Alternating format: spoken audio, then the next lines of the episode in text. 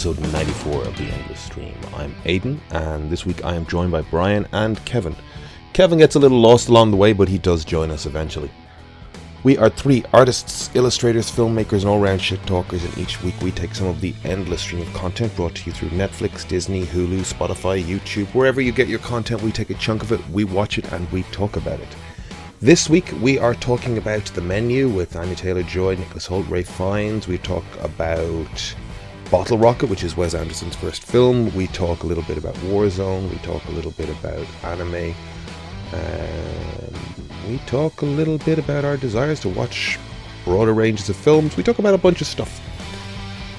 If you like what you hear, please consider subscribing to the podcast, heading to Spotify or iTunes or Apple Podcasts or wherever you get your podcasts from. Liking, subscribing, rating, reviewing, all of these good things really help us out.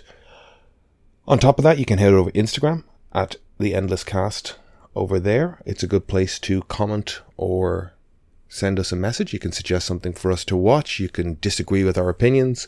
You can like the art we put up. You can like the clips we put up. You can dislike it by commenting or some such.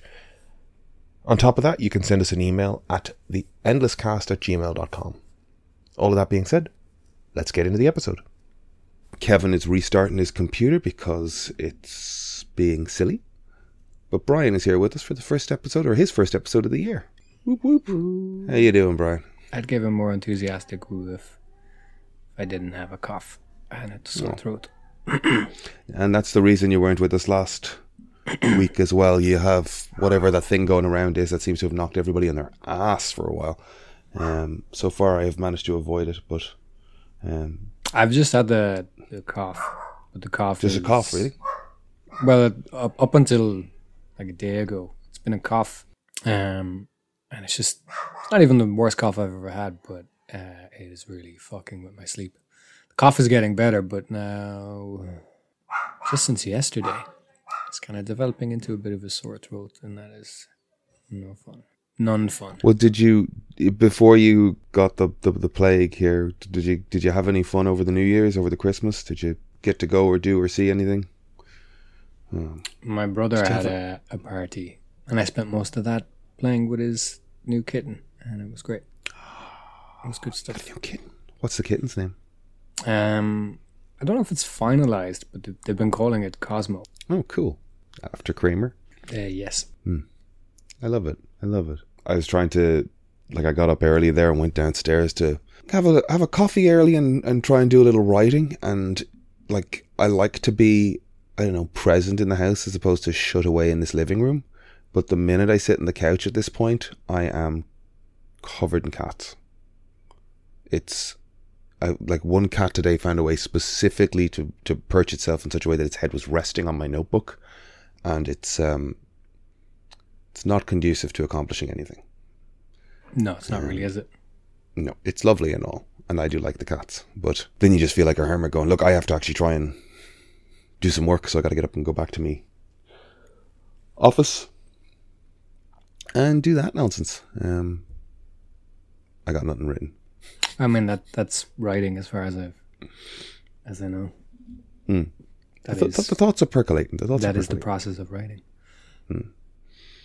I um we were playing Call of Duty the other night and I've I've uninstalled I had a little app installed that like streamers and podcasters and stuff are probably aware of Voicemeeter Banana, I think is what it's called. Um and it just creates like alternate channels that you can patch audio through. So your computer might have a default, you know, desktop audio, a microphone audio and whatever, and it just creates alternate channels so that you can be like playing a bed of music in the background of things without it going through your headphones as well and you know just create separate channels but it's fucked up my call of duty forever and i've never quite figured out how to get it all lined up so that like i'm hearing in-game events and i'm hearing the chat that i'm playing with and the microphone's going in um, so i finally uninstalled it because i haven't twitch streamed since my dad had his heart attack in like 2021 like it was a, a crazy stressful time and i just went i can't do this every day i have to whatever the hell 2020, I guess, was the end of 2020. Um, so it's just been a nuisance since then.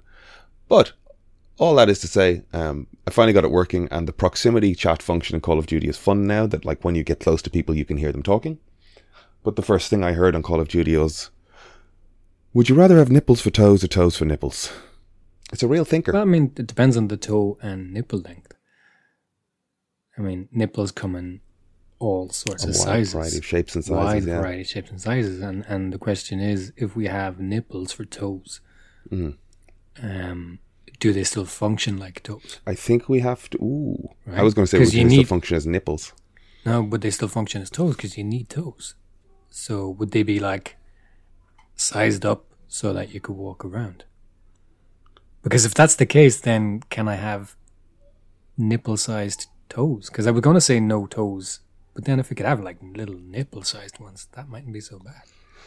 The the Because the, here's the thing: you'd have ten nipples versus two toes. is that a good thing to you? As in, no, no, as in ten nipples would be bad versus two toes. Well, this is what I'm. This is So what if I'm you, if you could have yeah. two nipple-sized toes and you only need one, like one toe each, like if you if you if you had like a tiny little micro baby toe for a nipple, that Mm. wouldn't be so bad. But if you would like toe-length nipples, that'd be fucking disgusting. Ten of them. That's yeah. Oh. I think that just the the the the the flaccidness, the various states of nipple that one encounters, um, it makes them sort of. It makes it an unreliable base on which to walk around. You know. Like they'd they'd need bones. And then is it is it a nipple anymore if it's got a bone in it? It's not. Well, it wouldn't So- have bones. You know the, the the nature of the question. You see, that's why it's weird if you go.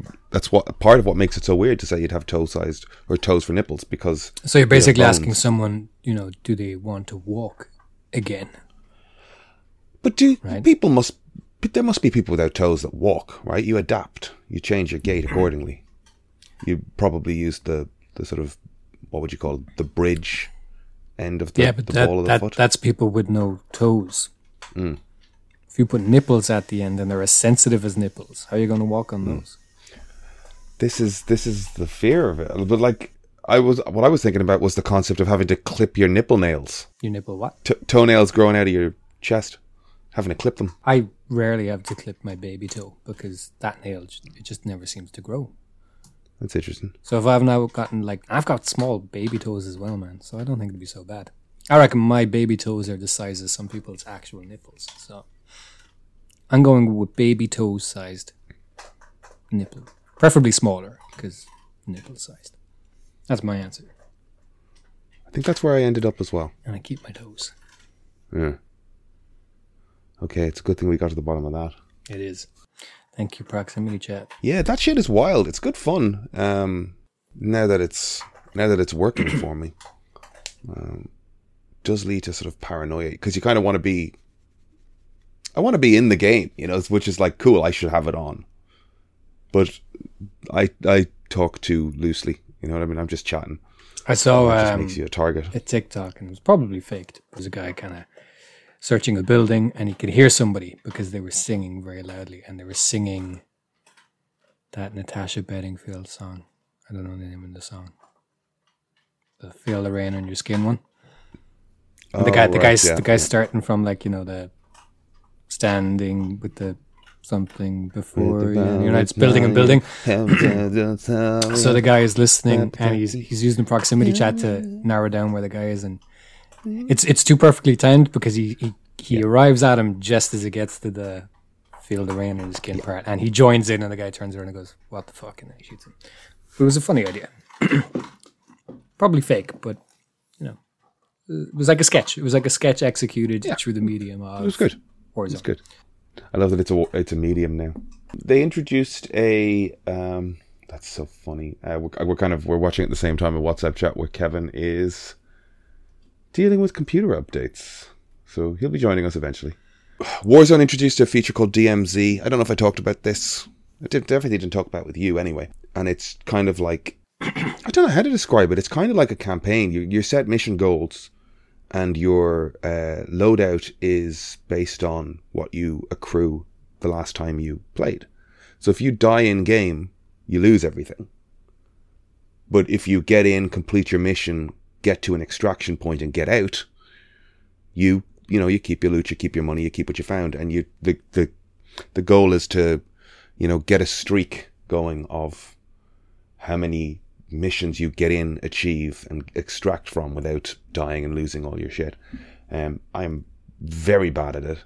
Um, the place is populated with bots all over the place. So suddenly you're in occupied territory and you have to, you know, find an item, loot a, loot a zone, take a stronghold.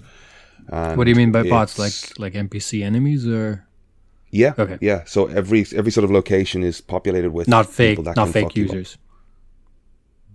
not fake users. You know, like we know that these are artificial characters that the computer is controlling. It's like just like playing A campaign. like a Call of Duty game. There's just bad guys, yeah. Um, but the thing is, as well, peppered in amongst that are a much smaller percentage of actual players, like live humans, um, uh, in the game, and the so it's not like uh, it's not like um,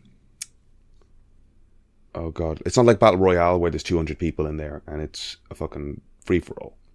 You know, there's there's the bots that are doing their job protecting environments, just minding their own business, unless you buzz by or open fire or actually assault. So you can avoid them a lot of the time. Um, I don't. I just run straight into it and cause shit shows because I'm a problem. Um, and you know, then there's I don't know, 10, 20 other teams in the map. I don't know what the actual number is. Uh, it is fun. The proximity chat does leave you option to um, to just say, "Hey, do you want to team up?" You know, so you can invite a party and you expand your squad that way. I think it's up to six. Um, live people will camp the extraction points, and like when you're trying to get out, just tear you asunder and steal your shit. Um, it's good fun. It's an interesting move for Warzone. You know, two years, three years in to just introduce this whole other element or other style of gameplay to it. Um, I'm enjoying it. I'm fucking terrible, but I'm enjoying the like the change up in gameplay.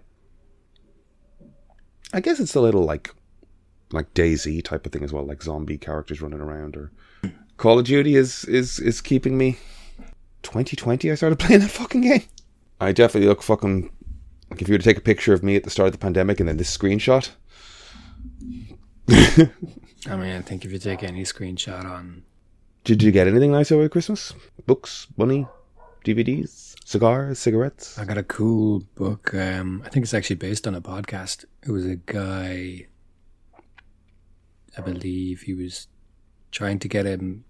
There's two guys, one of them an anime fan, the other not, and the anime fan was trying to get his friends to watch a bunch of Studio Ghibli films, and he subsequently did. So it's a book from the creators of the podcast, but it's um it goes further than than Ghibli. Um, it's very cool. It's um most of the stuff in there I've heard of, but there's kind of a, a couple of pages on like just the the production, how the thing came about, sort of the making of essentially, and then there's a couple of pages on their review of the anime. Um, really nice book. Sorry. Cool. Is it um is it like just little reviews or or little like like this is my experience with X film? I literally just said, like I literally just explained what it was. Well, I guess I'm It's it's I guess I'm it- unclear from it. uh I know I know I know but yeah, okay. the the it's it's it's a pretty expansive sort of library of different anime films and the first half of each section about each production. It's about the production. It's about the making of. It's about the people behind it the history around it the legacy of that thing. And then the second part of the entry is their review. And it's really nice. It is called the Ghibliotheque Anime Movie Guide. Ghibliotheque. That's hilarious. I like it. do you need a coffee or No, I I there is no way to explain what my brain did to leave me uncertain as to what a simple con- like it's a really simple concept. I get the book. I think it's a my first thought is like I would see that type of book in shops and walk straight fucking past it because it's some, you know, company made tie-in thing that's just like here's a list of all the Marvel heroes, you know, and and we see that sort of stuff. So when you said that it was coming from a podcast where they started doing a thing that and the other, I guess I was looking for like what's the thing that makes it sort of unusual from that. And as we talked, I realized it doesn't have to be. It just has to be what exactly you said it is. Wonderful. That was a really nice segment. That was good stuff. Really nice. Love you too, buddy. Um, what's is there anything in there you didn't know? Any any films in there you've never seen? There's a couple of films I haven't seen. I think I've heard of most of them, but even like I think the first one up is uh, I don't think I'd heard of it, and I haven't seen it. It's called one moment, please. It's called Panda and the Magic Serpent, or The White Snake Enchantress. I've heard of the folktale. It's based on a Chinese folktale, and even the art style is um, looks more Chinese than than Japanese. It is from 1958. So, Jesus. Yeah. So I hadn't heard of it, hadn't seen it, but like I said, I had heard of kind of white, white yeah. serpent. Well, even just little bits of it. Um. So that is like the first entry. Um. Just gives you a little synopsis. So, uh, the Disney of the East, drawing inspiration from a Chinese folktale, Panda and the Magic Serpent, also known as the White Snake Enchantress, tells the story of a young man, uh, Zhu Jian, I think, who falls in love with Bai Yang, a white snake that is magically transformed into a human girl. 1958. Director Taiji Yabushita, 78 minutes long. Um, so there's a bit of a history of the thing, and then there's a review. Yeah, it's pretty cool. The next one is the Little Norse Prince, which I have heard of. I think I know that I haven't one. seen yeah. it yet. I, this might have been maybe not this one, but um, Just gonna Google that. and see if partially it resembles what I think inspired- I might be mistaken, but I image. think some of the art in this partially inspired the kind of look of Wind Waker. I might be mixing that Oh, up with something else, but even if I am, No, I'd see that. I can see in Wind Waker influence. Um, that was 1968. I haven't. I might have actually seen that. I think I have seen that, but on YouTube, somebody uploaded bits of it. Um, after that is Belladonna of Sadness again. I have seen some of that on YouTube. That one's pretty hard to come by, as far as I know. Belladonna of Sadness. Belladonna of Sadness. Yeah. So is Adapted When you say from it's pretty hard to come Jules Michelet's 1862 book La Sorcière. Belladonna of Sadness tells the erotically charged, I love it already, story of a young I'm looking at woman the art of it living in rural medieval. France who is sexually assaulted by a nobleman on her wedding day. Seeking revenge and the power to overcome adversity, she turns to witchcraft and makes a pact with the devil himself. It's inspired a lot of stuff, clearly. Lovely The art, style, art? though, isn't it? It's gorgeous. well, I mean, the art I'm seeing on Google is stunning. I'm just like, is that what the film looks like? Yes, Lovely but it, it, watercolory. it's, it isn't like it isn't fully animated. If you get me, you know, Yeah, yeah. but it is gorgeous. It's the type you see at a like animation festivals type of stuff. So, I guess that brings when you say it's pretty hard to find. It's like, do we? F- I might- it might be easier now. Crunchyroll. I I watch way less anime than I used to. You see, so I don't Yeah. really use anything. Um, It's like there Like- are some of these streaming services that I'm still like, is that available in like Europe? the it- it's probably easier to come by now. To be honest, that's the thing. The next entry is uh, Castle of Cagliostro, which I have.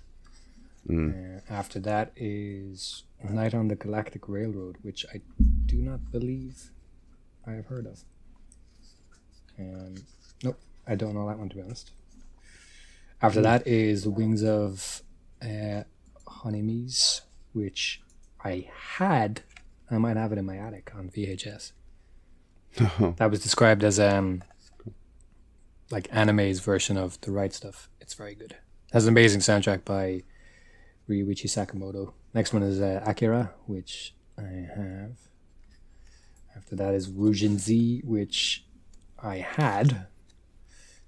Nin- Ninja Scroll, Ghost in the Shell, Metropolis. So there's a bunch of this stuff I have, but it's very cool all the same because there's you know uh, I haven't read about really manga in a long time in that kind of way. Um, I recently found like a bunch of old issues of Manga Magazine, and that's where I kind of got my first intro to it, along with World Cinema because they reviewed Hong Kong cinema and stuff as well. So that was the first time I would have read. I would have read reviews of Wong Kar Wai films before I'd ever seen a single one.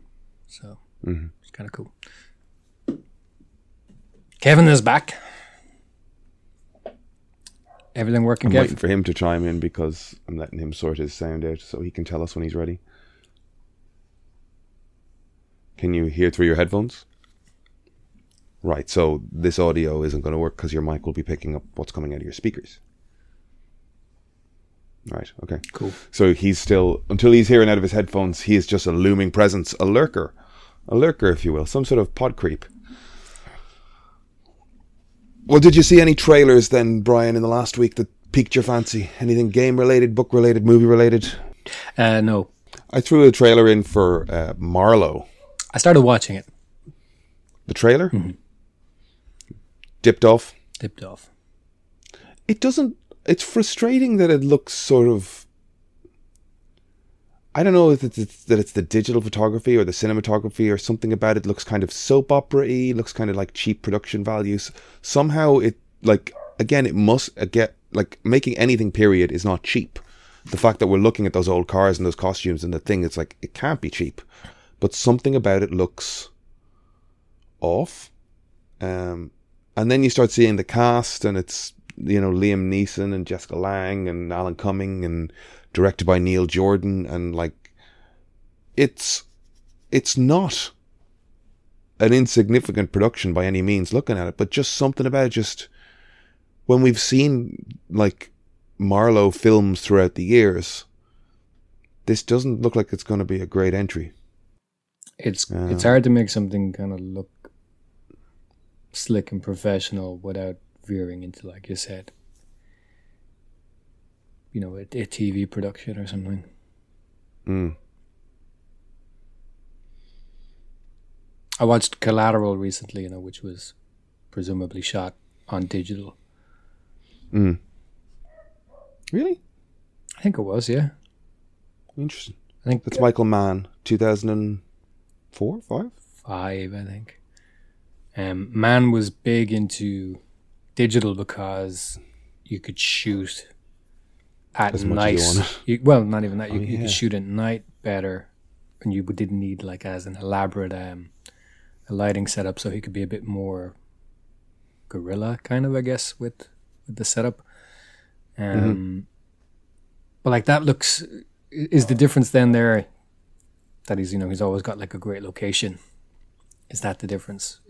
Because it still feels cinematic. You know, it looks Yeah. it looks digital, but it does he just have a better eye for for composition? Is he working with better cinematographers, or you know he he's kind of famous for having these great locations in everything he shoots. You know, does he just have really good location scouts? Um, yeah, like th- like is it the voiceover as well like liam neeson's particular voice trying to do that hard-boiled detective thing as well almost seems caricature you know it's the like she walked into my office and she knew i knew she was trouble you know like that sort of like i'm not attempting a liam neeson impression but like it's that sort of hard-boiled detective Yeah, stuff. on. It- it's all of the Go on. elements like i was a big fan of that perry mason show and that's the same era and the same essential vibe but that looked and felt yeah, correct yeah. So I mean, is it a is it a post production thing? You know, Hmm. Which I'd imagine it could be because there's certain production companies, you know, like I think we're talking about anonymous content and stuff, and the, the kind of people behind shows like Atlanta, where, or even something like Barry, you know, Mm. there's a there's a, I think there's probably a significant post production component in in those type of productions. I think it shows. Could it be that this does not? Does this just have the the kind of production side of things, and then is there uh, kind of a lack of? Is the post production an afterthought? Because you, you can't you can't just light it and shoot it with like fancy cameras and kind of have a look. You, you, there, there's things you need to do afterwards. You know, do you, like Yeah. you know, was even color grading and choices. I mean, and I'd have to watch it again, but like shot choices that like I, I'm sure there's a big like sweeping pan around a, a 1930s car speeding around a corner. And it's like, that's feels so energetic and dynamic and, and modern car chase rather than that era, you know? Um, you know, maybe the the visual language we expect of a 30s noir is simpler and in, in its like there's one or two shots in there of Liam Neeson doing a little bit of the taken combat type of like you know, that era stuff was Humphrey Bogart just throwing one punch, you know what I mean?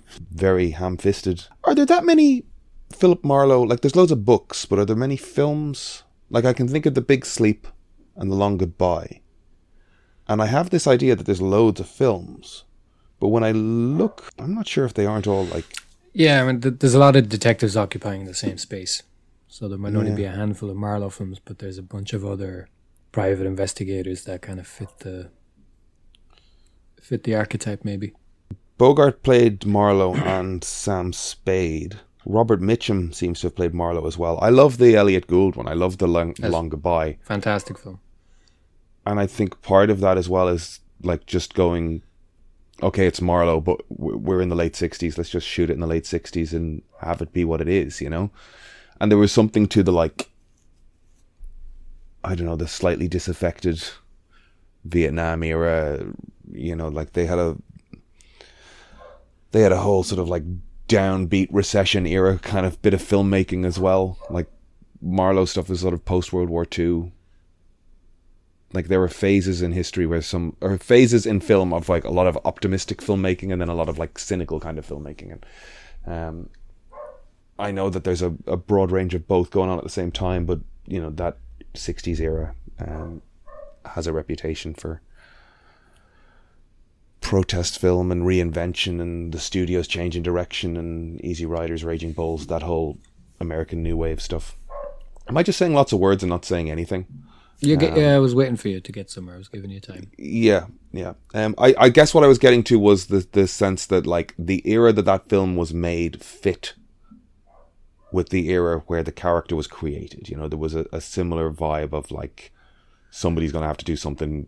The government's not necessarily on our side. Like um, Three Days of the Condor is one where people talk about that in terms of like it's post Nixon, post Watergate film that's like showing an American cinema goer a sense of like the government isn't necessarily going to help you. In fact, sometimes they're just covering shit up, and then they don't necessarily have your best interests at heart. You know, like sometimes people are just out for money, and I think there's a lot of uh, of that at the moment. But whether or not Marlowe is the the character to sort of embody this, oh, I nearly said the word zeitgeist. That's okay. I like Marlowe. I like Liam Neeson. I like Neil Jordan. I love seeing Colm Meaney and things. I've got a I've got a, a lovely uh, uh, affection for his big Irish head. Um, so whenever he's working, I'm happy. Um, I will check this out. I'm not holding it in crazy high hopes. Like, what was the Dillinger movie with Johnny Depp? That was Michael Mann as well. That was wasn't it? as well, yeah. Yeah, there's something about that I didn't Yeah, it didn't click. it didn't click. Like you, you can't say it's not a well-made film, but you don't want to go and revisit it. Is there anything else? There's like Gangster Squad was a, a sort of mid two thousands thing as well. Like we've there's been a lot of swings at this thirties thing, or thirties forties detective thing. Um, but it's not always successful. I remember reading. Um, I think it's Killings Under the Flower Moon. The name of it? Killings Under the Flower Moon. Um, I was reading it when I broke my leg, and it's something that Scorsese has since optioned, and it's about it's about how a, a tribe of Native Americans, uh, their reservation was inadvertently like on I think oil land, um, so there was a the oil was being drilled, harvested, produced, whatever. But the the the way it was was that every member of the the tribe is entitled to a cut of the the value of the oil, um, and somebody I can't remember all the ins and outs of the the, the scheme. Somebody just slowly started killing off numbers of these people, um, in such a way that was sort of uh, advantageous to the oil producer. Basically, it was like they were they were taking um, rights entitlement, whatever. They were going to make money off of getting rid of the natives that were living on the land. I bring that movie up just to, or that book up because it addressed the idea that like there wasn't a centralized concept of policing in the 20s and 30s. There wasn't computers, there wasn't records, there wasn't shared databases, there wasn't a lot of cooperation. And that's why the notion of the private detective uh, blew up. The idea that like if you wanted something investigated, if you wanted actual police work to be done around a grievance or a crime or something done against you, often you had to employ somebody to just actually do the work because the police weren't going to do it. Um, and that was like reading that was a real, um, I loved it. I, it was a, like a nice eye opener, or a nice an explanation as to why detectives became so prolific in that era and why it's not really a thing anymore. And we have to couch it back then there aren't as many sort of private detectives or, or an obsession with private detectives at the moment. We still make noir movies and stuff, but you know, private detection is a very niche, niche thing at this point. That case led to the formation of the FBI, I think, or was one of the first cases that the FBI were actually investigating because it was a cross state kind of like and, and reservations uh, crime. There was I can't remember the specifics of it. I read the thing in 2017 on a lot of morphine for a broken leg. So in one eye and out the other as I was reading. Still some of that morphine kicking about, I think. Good book. Martin Scorsese's making it. I think DiCaprio's in it. I think De Niro's in it. It's coming. Looking forward to it. Um, and uh, it informed my understandings of film noir and detection and policing. Ramble, ramble, ramble. Kevin, how you getting on? No bueno. This is great. You're like Lindsey Buckingham in that SNL sketch. We'll get time to talk to Kevin before the end. Brian, what up with that? What up with that? Mm.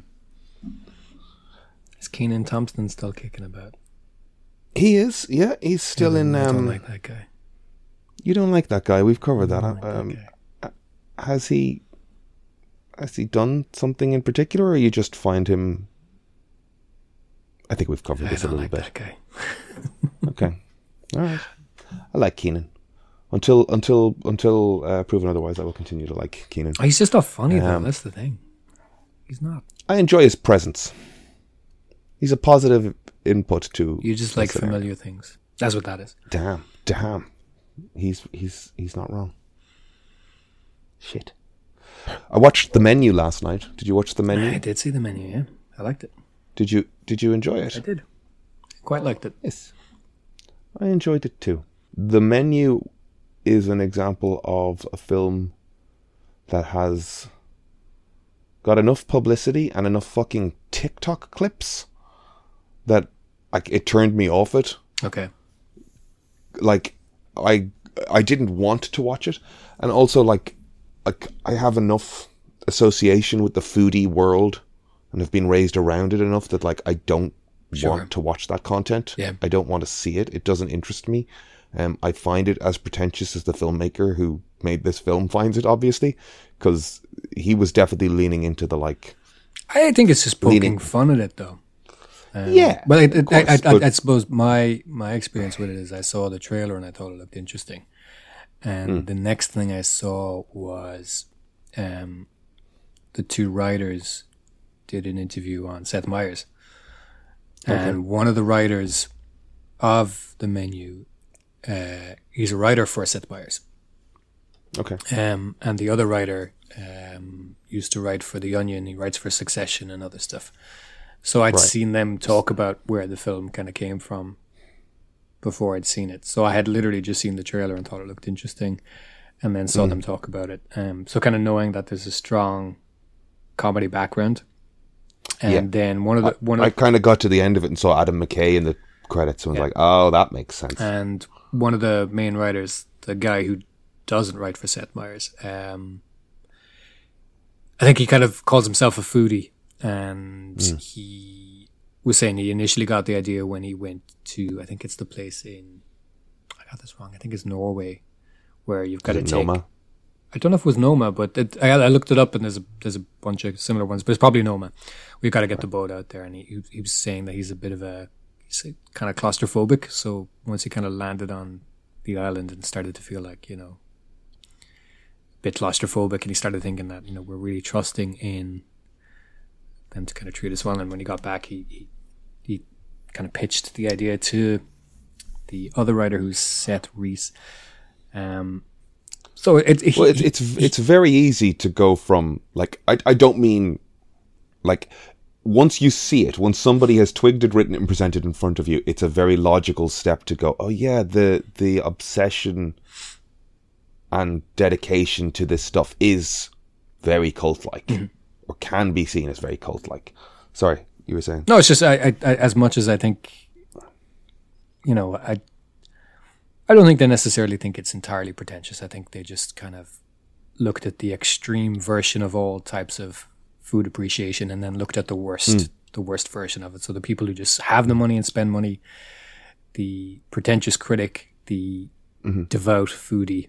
Um, I don't think it's necessarily calling any one of those things wrong. It just gave us the worst version of of each. Of Oh yeah, things, yeah, but it it is it is highlighting it is Yeah, oh, highlighting sure. the worst version. Yeah. You which you can do with uh, anybody's love of any yeah, thing. Exactly. You know what I mean? You can you can do that with anything. And Ray Fiennes is great. I enjoy John Leguizamo. Um, uh, Anya Taylor Joy. Yeah, I mean she's really good and stuff. She wouldn't have been the draw for. I guess I came to see Rafe. And I think Rafe did a great I've only job there. seen, Nicholas like Hoult. I said, that one trailer, so I don't know if I, I don't know if it was a bit of misdirection in the trailer or if it was just like I said, I'd seen that one trailer, but it kind of made it seem, gonna spoil stuff a bit here, but it made it seem like Hoult and Joy's characters were more of a couple that kind of found themselves in a situation. Whereas from the start, Nicholas Hoult is terrible. He's a fucking, he's he's a prick. He's awful. Yeah. Um, which, yeah, Is this a menu? which, yeah. Yeah, I watched it. It's very good. I'm back. I have hello everybody. and that's been this week's episode of the Endless Stream. Goodbye, folks. Oh, but sorry, Brian. Yes, the menu. Go on. Nicholas Hoult was great in it, but go on. I think in the first trailer, maybe I picked it up wrong, but it made it seem like they were more of a kind of a loving couple, Hmm. established couple, yeah. Whereas right right from the start, it kind of pulls the rug out from under you, um, which is good. Like it, and I I like that the the trailer. There was a bit of misdirection in the trailer. I thought that was. Thought it was Yeah, I mean, I, I think that like it's it's a lovely little thing where it's just like like that one moment where he's like, "Oh, I didn't go to prom." Like none of the cool girls said yes, and it's like, and she goes, "Oh, babe," and it's like that's a nice like. I, I again, I haven't seen the trailer. I'm just going taken singularly. That moment is sweet. Yep. When he kind of objectifies her as one of the cool girls for the third time, you're like, okay, this is he's he's He's yeah he's put he's herself creep. he's put her in in a category rather than seeing her as a person. Um, so yeah, without going any, I guess, further into that, like everybody in this film is is a very well observed extreme of an archetype. Um, Fiennes is good fun. The the editing, the sense of humor around.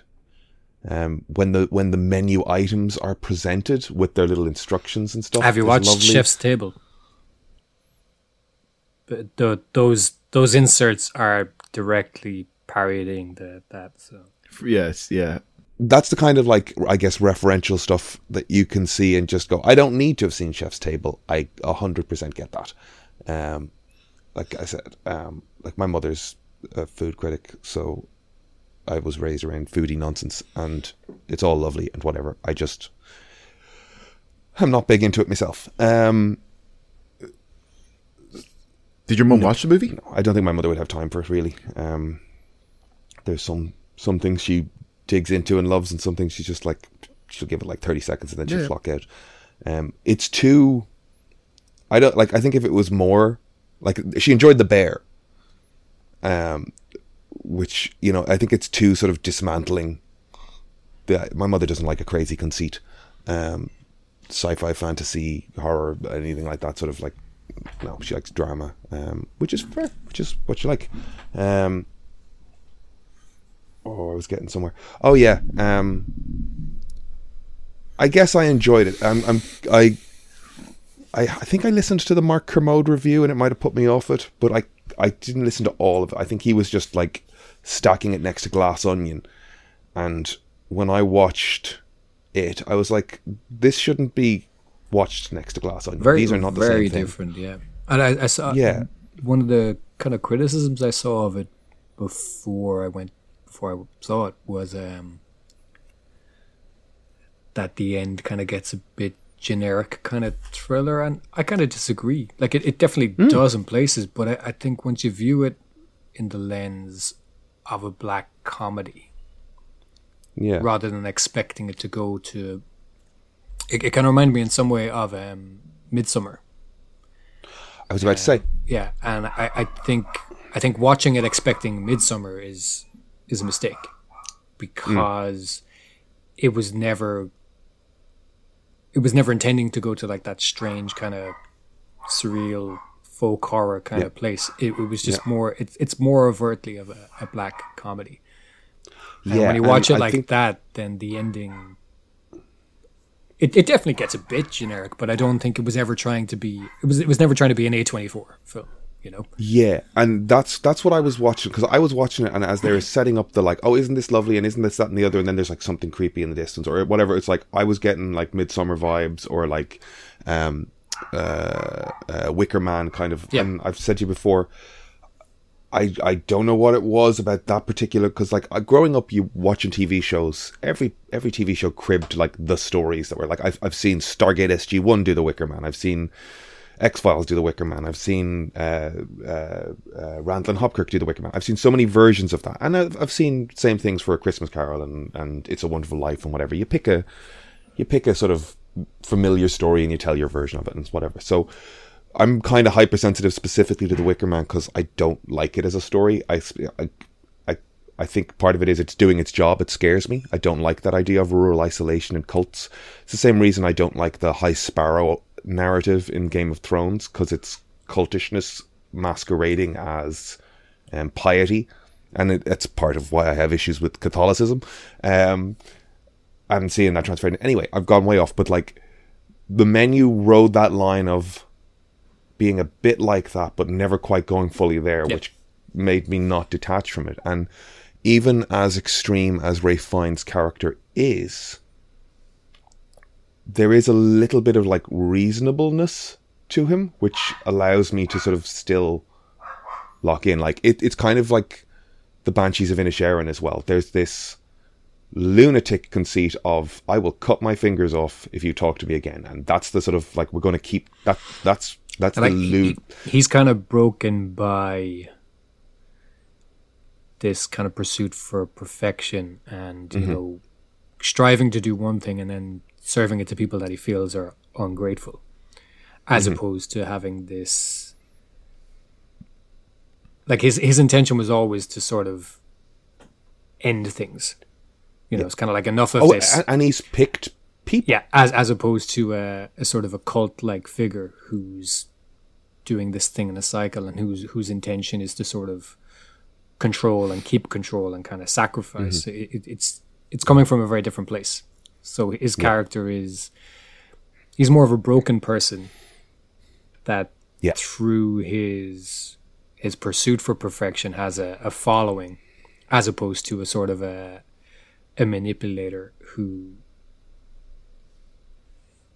who was kind of you know swayed or convinced people to to get behind some bullshit.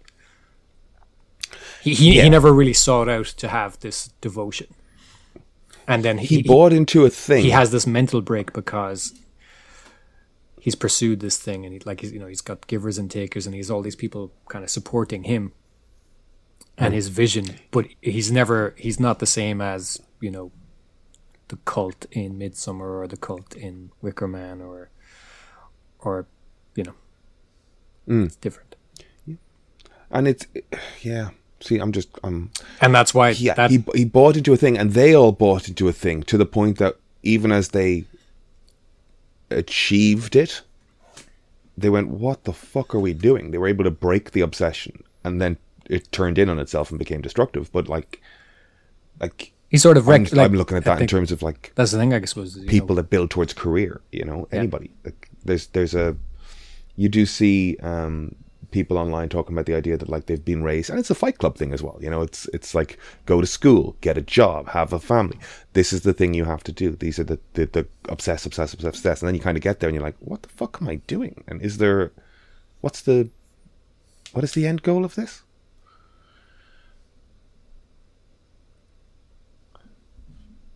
I enjoyed it way more than I thought I would. Is basically where I'm getting to. Um, and the more I talk about it, the more I'm like, oh yeah, I did really enjoy it.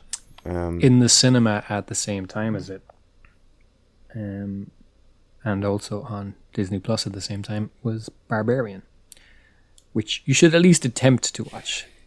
Did you talk about it yet? no. No. Okay, have you watched it? All right. Well, well, I will if I if I Yes. watch it. Will we talk about it next week? Okay. Yeah. Yeah. And that gives us a bit of like. Are you now going? Oh fuck! He's going to actually have to watch it. Yes. Okay. All right. Well, then I will watch it, and we will talk about it next week. okay. Um, uh, I'm endeavoring to watch Yeah, it's awesome. more films this year from a wider range of places. Um, I definitely think I fell into a Marvel rabbit hole. We've talked about that. Um, a Disney Plus cycle, and I, I think there's there's better and more varied to watch. To that end, we've mentioned on here that um, Kev and I signed up for Letterboxd, and I'm kind of using that to like browse around the place and try and find some stuff. Have stuff. you watched on Colleen Coon yet? No, see that's that's part of my No, like no, I want. I need to watch Stop. shit of substance. Not even of substance in a way that the stuff that we have been watching isn't, but it's just like I'm a little, I'm a little wiped out on explosions. That being said, trailer for Ant Man Quantumania. Um, to bring it back to our Marvel roots, did you watch the trailer, Kevin? Yes, I watched some of the trailer. I don't watch all of these trailers. I watched a good portion. Did you of it. see MODOK? I, I saw the MODOK without the or with the mask, but there's a shot of him without the mask. Is there? Yeah, I saw a freeze frame of it. I- Um, I, mean, like you I, know, it's so it's Because so corner what- of the shot, and it's so trailer a few months out that I'm like, maybe it's gonna be better. Like, it's a it's a horrible angle. Like, uh, he was a gross looking character. I remember there was a toy of him when I was younger. I saw it in a shop, and I really wanted it, but it was I, I didn't get it. Hmm. But it was gross, you know. Uh, he's a gross looking character, so anything like that, trying to make a realistic version of it, it's going to make people uncomfortable. but that's why you shouldn't just scale a man's head up. But uh, that's the thing. I was surprised that they didn't deform him. Like it literally just looks like Corey Stoll's head. Yeah, Um, it's odd, but I won't judge it because yeah. We're still a few weeks out, and that was a weird angle. You know, um, I've heard they've done a bunch of different reshoots, kind of shuffling stuff around. Apparently, initially Kang wasn't as major role in it, and now he is. Same for for MODOK, I think. They, they've they've shuffled a lot of stuff around, basically. I mean, I'm just I'm just dropping an image into the chat here, Kev, um, because I don't think you're a Doctor Who head. But speaking of Doctor Who heads, um, this was a character from like season one of Doctor Who back in 2005 called the Face of Bo, and it was you know an a- Oh, yes, an I've aged it entity, and it's like that's that's 2005 and a limited Doctor seen it Who budget, and it's just a big giant animatronic face, but it's deformed enough and you know, like it. That's kind Yeah, of what I was expecting from MODOK. Even if you tell me it's Corey Stoll having been, you know, inverted and revised by his trip to the quantum realm or whatever, um, uh, that's more in line with what I was thinking I'd see. Um, like the weird stretchy head feels like an Instagram filter, you know? Or like big head mode in GoldenEye from 96, 97. Do you think Ant Man dies at the end? no, Nah, But there's posters where like Ant Man's Uh, helmet this is, is the- cracked. That's got to indicate something, right? He's got to be dead at the end. Don't you see? Don't you see a smash in the movie? I don't know, but um, it's also time. So nothing, nothing in this is uh, you know, set in stone. But uh, what was I gonna say? Uh, didn't Kevin Feige or someone say that this movie? I, I I love like the point of references their own stuff, but it's like this is a Civil War level movie. But it's like thanks for telling us. You know, Yeah. let me let me let's let's watch and see if it's a, a, a Civil War level Hmm. movie. Uh, but Civil like oh actually, uh, I, I'm not gonna like not to get this too too distracted. That's But, it not um, working then. You know, if Civil Civil War saying, yeah. sat in a pecking order that led up to an Avengers or whatever, and we knew that we knew where we were in a phase based on, you know, oh that's that this is where this feels like in terms of pacing and the narrative across the Marvel films. Where it's Civil War. like next up will be. You know, if if they have to go, hey, Yeah, this is how you should feel watching this one, like that's me not. Uh, we've we've covered this as well. Like the the phase thing has gone wobbly because we don't know. Yeah, how Yeah. it's structured as such, the points to note to say, like if they were building up to something to say like a secret war, you could understand that there may be events before that in the comic books that they can, you know, uh, do in the movies and stuff like civil, you know, like different points. But I was going to say, I did see a movie. I, I I haven't really seen anybody talk about it whatsoever actually, but um, I did see a little kind of video that Marvel put posted on their YouTube that said the fu- the MCU future is already written, you know, and uh it starts just showing you all bits and pieces of like say uh the Infinity Stones, uh, the original Infinity Stones with, with Thanos and all that kind of stuff, and it starts showing you like say the Avengers coming together and all that kind of stuff Yeah. in the comic books, you know. And I, I think that this basically the the the message of the of the ad was like all the stuff that you love, the MCU and, and the screens that you love, that's that's all like that's Yeah. all been written. You know that kind of way, like that's that exists already. Go look at our books, you know. But it's kind of like uh, it's also like they're alluding that like anything that it's going to come up has been done already. Oh, you know, I- you what, know what I mean? what I was going to what I was going to say is like, it's it's first of all, it's rest assured we know what we're doing, and secondly, um, I I haven't seen that ad, but the first thing it made me think is the amount of sort of Warner Brothers outreach and James Gunn on Twitter saying, you know, oh, I haven't written this script yet, and I haven't written that. Like somebody suggested, Cassie, because he's a, he keeps addressing the idea that like, look, we're at very early stages. We're going to work this out. It's going to be cool. It's going to be grand. And Marvel's response is, it's already written. You know, it, it's a it it um. You know, Oh, I yes, I interpret it as a little dig, but maybe I'm way off. Not a little dig, like a, a, a gentle nudge. nudge. Yeah. We're not doing this, but like I, I again, I googled like the list of what films are in the sort of Criterion collection, and I was just having a look up and down and doing the like, how many of these have I actually seen type of thing. Um, so I'm not going to do the like, you know, people who are like, oh, the hundred greatest books of all time, and they go reading through them. But I am, as I say, looking for um, a broader range of film and stuff. But that one, that one made me think of the. There was the Criterion Channel. Was a streaming service that was supposed to be like classic movies accessible. There was, I think Turner Classic Movies had a uh, had a streaming service for a while. Yeah. Oh. Mm. Okay. is there one has has one established or got a foothold in Europe yet? Like Criterion is still US only, I think. Um, every so often I do check in there, going, I would like to like, like I don't. Amazon seems to have a pretty shitty selection of those, and Netflix does as well. Like they had more at one point, and they pulled them all off. But like, I would like a broader range of films available. Speaking. But speaking of Amazon, Go on. the Roadhouse movie. Oh yeah. Um, there was a couple of what photos like that thumbs down is indicating that you don't even want to talk about it, or it looks like dog. Oh no, it looks like dog shit. We can talk about it. Yeah, yeah. Um, I'm really disappointed in Jake and I don't. I don't think people are aware, man. That, that's the thing. that's like the that's the thing. the So so the the I googled it, and there's sorry, I googled it, and there is a lot of articles abroad, not from Ireland, that state that a person is suing a person. yeah. Sure. Look, uh, so it it's the first but like the, the acting the role is, for Conor McGregor is in a Roadhouse reboot with Jake Gyllenhaal. Some pictures appeared. If you're in Ireland, there's a bit of controversy around Conor McGregor that's been very evident in the news. Uh, locals have a different opinion of him than the world seems to have. I think it's it's not evidence in the news. Uh, yeah, I don't know. I keep looking at it in terms of like, you know, like there's a couple of examples of media stuff where it's like if you were in LA, you knew this person was doing this, or you knew that person was doing this, like local news for local Yes, people. I know that. Yeah, yeah, Um, yeah.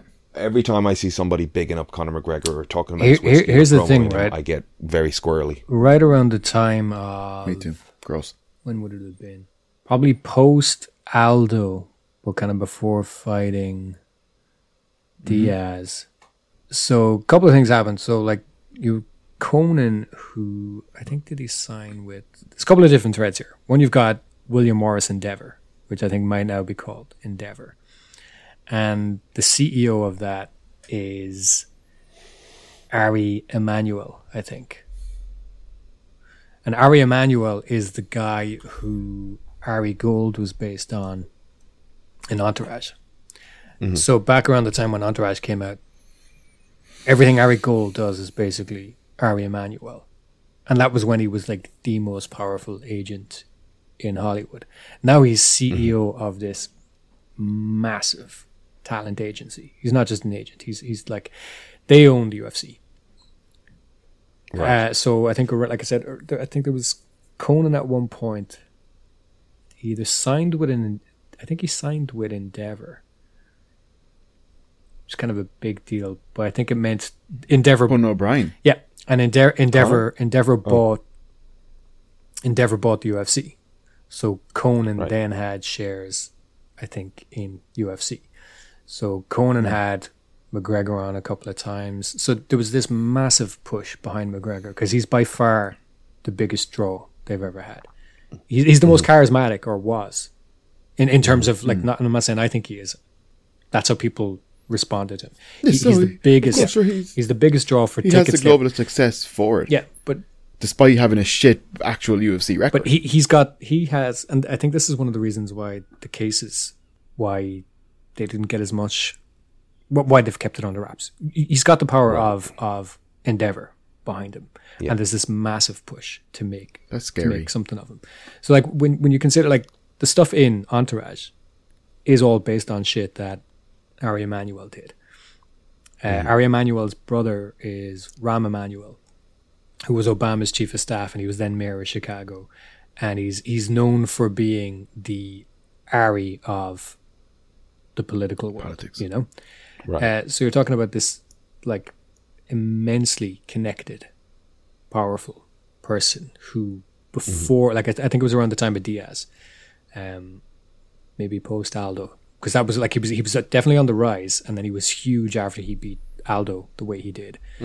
But he's had that sort of backing behind him since then. Um, so I'm not I'm not you know I am disappointed in in, You're not in surprised. Gyllenhaal as well, but at the same time.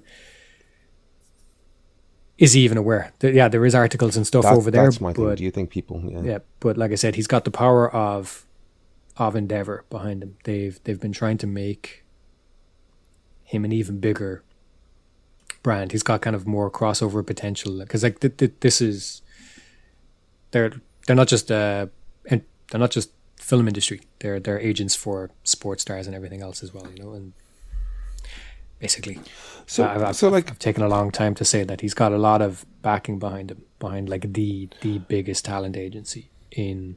Yeah. I hope I hope the movie bombs. I think it will. I hope it's not the start Yeah, of his career. I do not want to see McGregor in the MCU. oh god. God, no. Um, the like there are examples of people who have got shitty doings in their history, right? Like Mark Wahlberg is famously a case of like he's he's got like a. Oh, I don't think we should. look. Uh, just give, give me a second, and we can cut whatever the hell out, right? Um, Wahlberg's got that assault in his record in his past. That's public. That's public record. Everybody knows that, you know, and he's gone forward, and we haven't really seen. Well, as far as I know, there's nothing else like that, and he regrets it, and it's a black mark in his fucking history. The problem I have with the McGregor end of things, aside from the very nature of everything that's sort of stacking up in his backlog of shitty behavior, is that there's no change. There's no, there's no There won't getting be. his shit together. There won't be. and there won't be. Yeah, because he's a vile, egotistical fucking creature. Well, now he's a narcissist. Remember where you wanted to sit on the sort of fence there for a minute, like and then went straight into attack. Um, I'm being careful with my phrasing here. Um, Irish Irish libel laws around what you accuse somebody of doing are very uh, punitive, apparently. So we have to be very careful how we phrase things. cut this out. Cut that out. No, that's that, that's that's again. I think it's safe to say that Irish libel laws are such that we cannot say specific things, but they are matter of record in some ways. You can go and read yourself about Conor McGregor. Um, as a result of his gross. behavior over the last few years, like people see people in America, I think are going to be well aware of like, you know, he threw a phone at somebody or he got in a plane and he, he attacked somebody at that fucking car park. You know, they just aren't aware of the stuff that like tips him over into fuck this guy forever, basically. fuck him forever, and fuck people that are buying his whiskey and fucking bigging him up and promoting him. Yeah. True that. I and True that. and the fucking rest of Ireland should be on the same page about this, and it bothers me when we don't see it. Um, I know. Yeah. It's gross. uh, like again, it's completely on record that he hit an old man in a pub who wouldn't drink his whiskey. Mm-hmm. And again, he barred that old man then. and these are the things we're saying he did. So, uh, that Roadhouse movie will just disappear into the Amazon algorithm, and I won't watch it. I they've will- made two or three sequels. not watch it. I can't imagine that's going to be any good. I I won't watch it. I never drank his whiskey. I won't touch a thing that that lad is around. I just don't want to know. Yeah. He he had a golden opportunity, and he unfortunately went down the wrong path, as far as I'm concerned. He didn't. Um, he didn't go down the path, but he just he's just wrong stayed true path. to who he was. I well, I see. I don't even want to fucking do that because, like, at the beginning of, at the beginning Nah, of the man's career, you just go, "Hey, this guy's digging up. Maybe he'll make something of himself." And what he's made of himself is a fucking menace. Let's move on to happier things, though. Last week, Kevin, we said we were going to watch Bottle Rocket because neither of you, neither of you, neither of us have seen it, and it's a gap in our Wes Andersonia. Is that a word? Um, Have you Hmm. seen Bottle Rocket, Brian? Yep. Yeah, Brian like references before on the podcast. I'm just for the listeners, making Oh, sure we're all on the same page. They can go back and listen. I'm not repeating Yeah. myself. Gross. Um, do you enjoy it, Kevin? Yep. Oh boy. Okay. Um, did you, did you I, not uh, enjoy it? I watched it. Uh, I I was I fell asleep tr- during w- w- one or two bits of it. Um, I'll be honest with you. I watched it uh, last night with uh, Emer, Sive, and Mark, and Right. uh, I I dozed through one or two bits. But uh, look, I liked it. I, I liked it. It was fine. Um, what would I rate it out of five on the old Letterboxd? Well, let's let, Uh, let, let's get let's get to the rate and let's talk it through a, a wee bit. This is this is Wes Anderson's first movie, right? It's pretty um, it's pretty accomplished technically to be his first, maybe his first feature. Does he have shorts in his background? Was this anything? Uh, it's Owen Wilson's technically Owen know. Wilson's first movie. Yeah, the, the Owen Owen Wilson Luke did it. apparently. Owen Wilson did a short in 1994 called Bottle Rocket, and then this was their next movie in 1996. It was his first movie, and then he went on and did like Anaconda and blah, blah, blah. and it's just like wow, Owen Wilson went from Bottle Rocket to like stardom, you know, so funny. So Anaconda's a great did movie. so did Owen Wilson? So was Bottle Rocket the short made with Wes Anderson? Then yeah, and then they they scaled it up to a feature. Is Must that be what we're yeah. saying? You're you're presenting me information. I didn't, I didn't, I just looked at his IMDb, dude. Brian, this guy. Like I had an image in my head of this movie as being ropey as fuck, as being like first film, almost super eighty kind of wobbly studenty film, and I could have I could have sworn you watched it with us in Dún Laoghaire in the house we had. I have a memory of it being on, but I don't Okay. remember the film at all. Alright. I do remember like I wasn't I wasn't into it and wasn't interested or whatever. Like, I think we were supposed to be going out or something, and Okay. uh, a movie got put on. I'm like, what the fuck is happening? I think I was more like, are we not leaving? excuse me, Wes, Wes Wes Anderson did the Bottle, Bottle Rocket 30 minutes short in 1994 with the two guys as well. And then they made a movie about it. Right. So they they had a grounding in what this film was going to be before they scaled it up to the feature because Yes. it it has a lot of like it has a lot of like Wes Anderson stuff as well in terms of like its pacing and shot construction. Um, it's a little it's a little looser. It's a little more traditional. The second half of it definitely feels more Wes Anderson for sure. Once Yeah. they once they get once they have the Volkswagen and they're all in the yellow jumpsuits and they're all kind of being, you know, just chaotic, Goofy and- caper. Yeah, yeah, yeah, yeah. It really, it really takes very kind of when Anderson turned there, and you can see the beginnings of like how he kind of his cinematography in hmm. in the movie. I think you know there's some hmm. shots where it's like it may not be super symmetrical, but you can see like there's, there's a shot of the guy sitting on a couch, the couch, and the way they sit and everything is very framed and stuff. But there's a couple of people in the background that aren't super symmetrical. Where I think if he does it now, it's like even though there might be like four different people in the background, they're resonant in a way that kind of complements the shot and makes it more symmetrical. the way the camera moves as well, like the the mm-hmm. like the there's like telephoto zoom stuff happening there, just whoop, just like up into people's faces and stuff.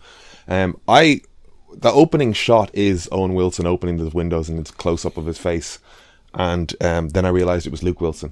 Um, those guys looked a lot more like when they were younger. I guess uh, Luke had a lot alike more well? blonde in his hair at that point. Um, I don't know if he was dyeing it blonde or is he dyeing it black. Um, but it darkened even as the film went on. I think that that opening was fun though. The like climbing out the window on the rope. Who's helping you? Oh no, never mind. yeah, it's good. Good, good. Um, but yeah, well, interesting. Like, kind of to see Owen Wilson and stuff so young. I was like, I was watching it going like, wow, he is super, super young in this. And then when you actually go to it, it's just like, yeah, it was his first movie basically. Then he did the Cable Guy, and then he did Anaconda. The Cable Guy. Who's he in the Cable Guy? I don't know. It's the second movie, dude. It's probably like a short part. Brian would probably know. He's the date that uh, Broderick's ex goes on. He goes into the bathroom, and then Jim Carrey assaults him in the bathroom while Pusher Man. I think it's is it Pusher Man. It's a song from Superfly is playing anyway, and it's a very funny song. Because Owen Wilson is getting beat up by Jim Carrey, and he's making him like suck the hand dryer and stuff. And Owen Wilson, Owen Wilson can barely keep a straight face during the whole thing. It's very funny. Jesus Christ. Should we watch Cable Guy for next week? I haven't. No, seen we're watching in bloody years. Barbarian. Should we watch Cable Guy? I too? love Cable Guy. Cable's good. He's great. Film. Let's watch Cable Guy again. Um, Cable you Guy. gotta, you gotta watch Barbarian first. I'll watch. You I'll watch- Barbarian. Yeah. I will watch Barbarian if we can also talk about Cable Guy just to help me get through it. sure. Okay, we, let, let's rewatch that again. I, I really enjoyed James Caan. I haven't seen him in ages, but like, He's dead now. Uh, is he dead now? He is. Fuck. The kimono and the little top knot he has at one point when he's just sitting. I know it's so funny. I feel like James Caan did that because uh, they told like basically we're gonna have you like this, fucking standing up to this guy and doing this and that, and he's just like, yeah, that that fits what I want to be. Look, that's that's, that's what I want to look like. Do you think that came from Caan or do you think it came from Anderson? I think I think there was a couple of young guys that got James Caan in a movie and indulged him. What do Because you think? he's definitely. I guess he's. I wonder. Is he in any more Wes Anderson Uh, movies? I don't know. Because the next one's Rushmore, right? Uh, yes, Have you seen Rushmore? yes, We covered this last week. Okay. yes. I have not. I've definitely seen Rushmore. Okay. Oh no. Oh, I, but I, I have I've seen so much. I the go we're obviously talking about it last time, but I've seen fuck all of Wes Anderson's back catalog. Like I've seen very little. Well, that's why I'm asking. Have you seen Rushmore? Will we will we pop that in for next week? Will we just work chron- chronologically? No, Um, but I'm also stacking too much stuff up for next week. We're definitely watching Barbarian. What's what did you give it out of five? uh, maybe like a two point five three.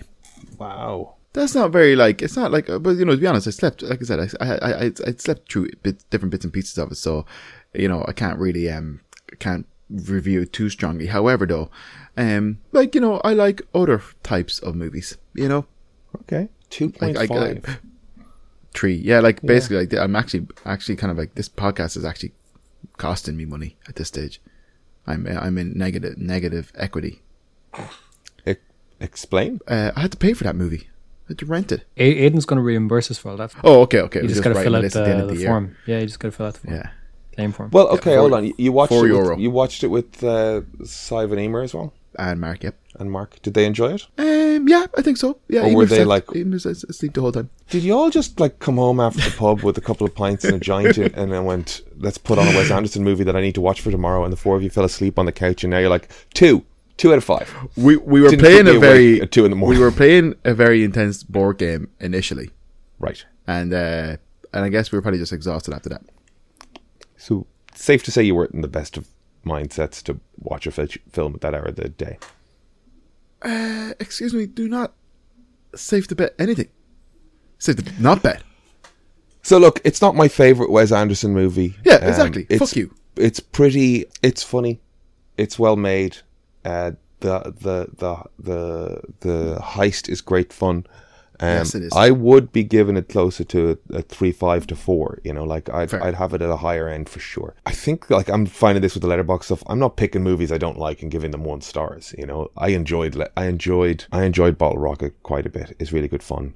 Um, I loved seeing um a really young Owen Wilson. He's so sharp looking, um, especially that little haircut and like the the white outfit's cool. Um, I liked. I I, just liked. think two point uh, five is really harsh, man. But no, but it's- look, man, like kind of. Yeah, I don't want to. I, I don't Okay, wanna be- but a thumbs up or a thumbs down? ah, thumbs up. You know, like the thing is, it's fun from what I saw. You know, um, and like I, because to be honest, like uh, I, I'm probably like kind of being hard on myself in the sense I probably saw more than I actually think. But, um, But it's I just don't want. I just, I just, yeah, I just being apprehensive because I was aware that I stepped through elements of it. But I kind of, you know, it was, it was nice to see Luke and Owen Wilson kind of like doing something like that. And like it's like it's like when I watch Swingers with you, Brian. It's like it's just cool to see like these guys back in the day doing this stuff, and it's nice. It is good to see. It's like it's good to see like a young Wayne Anderson doing stuff with like the Wilsons and all that kind of jazz. It's nice to see it. there, there is a thing like that I've talked about before where you like you see the the the fruition of effort. Like I've seen people that did like Kickstarters or GoFundMe's to make films, you know, and, and people through social media that have made made films and stuff. And you go and like even at this point a Kevin Smith movie is going and seeing, you know, a guy you like do a thing. It's not a fucking fantastic movie at any stretch of the imagination, but you enjoy seeing somebody do a thing they like doing and you kind of enjoy the world of their people, you know. I I mean saying but I do think that's a sort of more dismissive category of film. Like this isn't like your mates made a short. Thumbs up from me, closer to four stars. The only reason it's not is it's it's a little slow, it's a little aimless um, in places, but that's also just the nature of making a movie at a tiny budget in the nineties. Yes. Yep. Yep. Um, I can appreciate more it. than makes up for it with character and style. Yep. I think I think it's uh, for what it begun. Uh, it's uh, it's a great outing. What's the plan for this week? Going anywhere? Doing anything? Any mad Uh, projects? John Mulaney, John Mulaney on Wednesday. Bag of Cats on Friday. Friday, isn't it? yeah, No. Friday. Friday. Um, Chaplin's Friday Oh, yes. twentieth. Yes. Get your tickets now at Bag of Cats group on Instagram. Yes. Um, Uh, and then yeah, we, we have a great lineup. Um, it's going to be fun. Yep. Um, I I have to get there for six o'clock or just after six o'clock to set up. I'm the one driving all the gear in this week, which means I have to park the Would car it- and go home right after the gig. But Would it? it Wouldn't it? Where, where, it's, it's not close to the shop, is it? It wouldn't help you to drop stuff into the studio the night before. Depends how much stuff you have. yeah, I just have to take it home anyway. Like it's it's just Connor's away that week, so it's just going to be five of us. But If I could drive, I'd do it for you, buddy. No, it's all right, pal. I love I love the sentiment, but I, I ask too much. Um, it's a, it's as good for me to say um, do a show and go home rather than get pissed on a Friday night. My liver can't take it. Um, but we've a good we've a good show lined up. We've got some good Great. stand-ups. We got some sketch comedy. We got some improv comedy. It's going to be fun. Mulaney's going to be good. I hope. Mulaney's excited. Brian, you're going off for that? Hopefully, yeah. Okay. I have some nonsense to take care of, but I should. Well, you keep us posted. I will keep us posted, buddy. Yes, I think that's like kind of our, our the main things for next week for sure. Anyways, I'd imagine. Mulaney's like I'm looking forward to Mulaney specifically because it's in the Olympia. Um, a number of things I've seen over the last few years has been the Three Arena, and I don't care for that place. I may as well be at home watching my telly. Um, the Three Arena feels more like a more human venue. If I had a saw Vicar the Street, I'm Jokers to go to. I saw the Impractical Jokers in the Tree Arena. Yes, me too. We, were we there together? Oh yeah, we did we go together? We did. Did we? Or did I go with Fecca? You definitely went with Fecca one time. Hmm. I remember that. I think I, I think I must have been to, I only saw it. But I only saw it once. Anyways, Hmm. uh, I was going to say something else there because. Uh, on a side note, I have I am in the third season of Derry Girls, and Derry Girls is very good. I have only seen one season of that. I tried to watch the second season when Netflix put the second season up. I think But it's they- back on now. I think I think it is now, but it it um it was up I for should like watch a it. I got a little I speed bump. Yeah, they they fucked up some licensing thing and they just put it up, and then they were like, "Oh shit, we can't do this," and they had to take it down. And then I was like, "Well, they're going to sort that out. It's going to go up again in a month, right?" And it took like two and a half years. Yeah, so Derry Girls season one and two are on Netflix, and season three is on 4OD. And I really, really, really enjoy Derry Girls. I think it's so well written. All the characters. I feel like uh, Lisa McGee is the original creator, but um, I think like uh, it's one of those ones where like I, I feel like she could take any character from that show and drop them into some random situation, and she knows exactly how they're going to react. You know, they're just so they're so clear cut. Like every reaction or everything that they do, it's so indicative of that character. Like you really, it's really, it's really well done. It's a great show. I think it's very funny, anyways. I think it's great. Uh, uh, some of it's gas, like you know, kind of like, you kind of just, just obviously, you know, we all grew up uh, in the nineties more or less, uh, nineties, early, early noughties and stuff. But just seeing like kind of you know the stuff that they're going through and the different things going on, it's nice. It's good. It's good fun. Yeah, Derry Girls is a good shout. Yeah, it's a good show. Uh, I don't know why, like you know, it's it's a Channel Four production, right? Yeah. I think so. Yeah. Yeah, it's Channel 4 with Hat Trick. Are Hat Trick Irish? It's mad how RTE just can't create good content. The best Irish stuff we're getting is from Channel 4, like. Aiden's terrified to say that because he he wants to bow down to the RTE legions. Don't worry, pal. You get your you'll get your bloody family fortunes reboot You'll fucking get presenter your job gravy eventually. train. I mean, if I mean, yeah, if I can host winning streak, yeah, the reboot of Winning Streak. You'd be doing Telly Bingo, buddy. Um, but uh, but uh, yeah, Derry Girls, great. Uh, I don't think I'm trying to just think if I watched anything else this week, but I don't think so. Bottle Rocket, Derry Girls. Uh, I think th- th- that was it. I'd have, I'd have to look into it, but yeah, I think that was it. Yeah, I'm trying to think what else I did. I mean, I went to see, I went to see comedy on Friday night, um, just like as a punter. Uh, went to Hysteria, and it was very, very, very funny. Like really, like kick up the arse, go and write some shit funny. Good. And then, uh, then I went to Hacienda and ended up in Workman's, and definitely. Did you get into the hacienda? Yeah, I'm not mad on Hacienda specifically because of that fucking shit. Um, but it was fine. Um, I got in there for years, and I didn't realize or know that there was any sort of kind of say vetting process. that it was in any way. Yeah, yeah, I got in there for years, never had a bother. I remember somebody telling me like, "Oh, blah blah blah." Like, I actually, but then like I I I knew a lad there for a while. Then, uh, coincidentally, after like, you know, after a while, but um.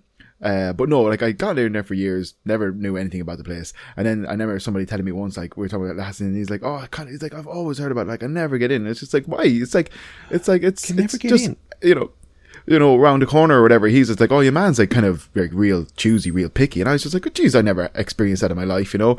Next night, I literally like went down to La Hacienda, didn't get in. I was like, all right, literally knocked on the door, your man come out, nah. And I was like, oh, okay. It's like, fuck me then. You know, Sarah and Emer and everybody was inside or something. Or at least definitely Emer's brother was inside, but it was just kind of like, what the fuck? Like, all right. You know, the, weird. The the guy I was with, um, um, I don't know. I'll cut this. Um, I've anytime I've gone up, we've got in. Um, because I don't think he vets that badly. I think he'd have to be drunken and Larry or whatever the fuck, or or they'd be full or whatever. You know, like uh, the the negative association I have from it is I don't like vetting processes to begin with. You're either a business or you aren't. Let me in. I'm not going to be a dickhead.